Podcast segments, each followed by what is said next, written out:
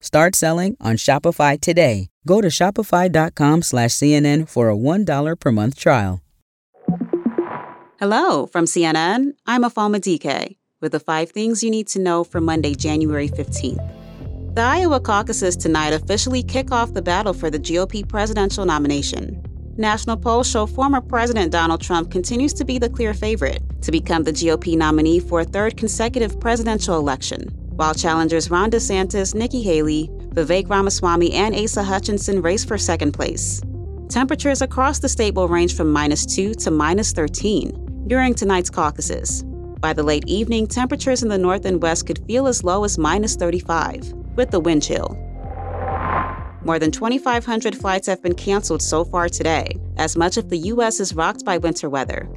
Tracking site FlightAware says some of the hardest hit airports today are in the central U.S., including Denver, Dallas, Chicago, Houston, and Nashville. In Texas, the state's main electricity operator is asking Texans to conserve energy, anticipating high demand due to freezing temperatures. Texas has doubled down on its goal to transport migrants from the state to Democrat led cities like Chicago, whose wind chill is set to fall tomorrow morning to as low as 32 degrees below zero. And in upstate New York, the Buffalo Bills are still expected to play the Pittsburgh Steelers today, after volunteers pitched in to help crews shovel snow out of the stadium. It'll be much warmer with a chance of showers in Tampa, where the Buccaneers are hosting the Philadelphia Eagles tonight in the final game of the Super Wildcard weekend. Boeing says it'll let airlines into its factories, following a blowout on an Alaska Airlines flight earlier this month. That's in addition to extra quality control inspections on its 737 MAX 9 production line. A door plug blew off mid flight, leaving a hole in the plane the size of a refrigerator. The National Transportation Safety Board says the plug is being examined at its headquarters. Over the weekend, the FAA said it would keep the MAX 9s grounded in the U.S., quote, until extensive inspection and maintenance is conducted and data from inspections is reviewed.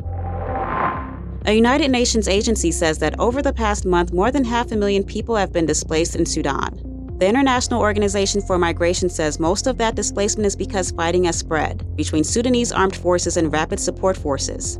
In the nine months since the war started, almost 7.5 million people have fled their homes. Coming up, the Apple Watch feature that may be getting the boot. Shopify's taking the cash register online, helping millions sell billions around the world. But did you know that Shopify can do the same thing for your retail store? Upgrade your point of sale system with Shopify. Shopify POS is your command center for your retail store. From accepting payments to managing inventory, Shopify has everything you need to sell in person. Get award-winning support and see why millions of businesses worldwide trust Shopify. Do retail right. Grab your $1 trial at shopify.com slash CNN. Start selling on Shopify today. Go to shopify.com slash CNN for a $1 per month trial. Hey, welcome back. Apple said in a court filing today that it has successfully redesigned how its smartwatches work in order to get around a ban on selling the newest timepieces. A U.S. court banned Apple Watches last month after another tech company sued Apple for patent infringement.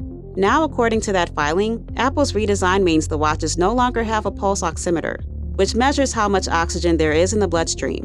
Apple did not respond to a request for comment. Well, that does it for us. We're also on a new schedule now. Our episodes will drop at 6 a.m., 9 a.m., and noon Eastern, as well as 3 and 6 p.m. every weekday.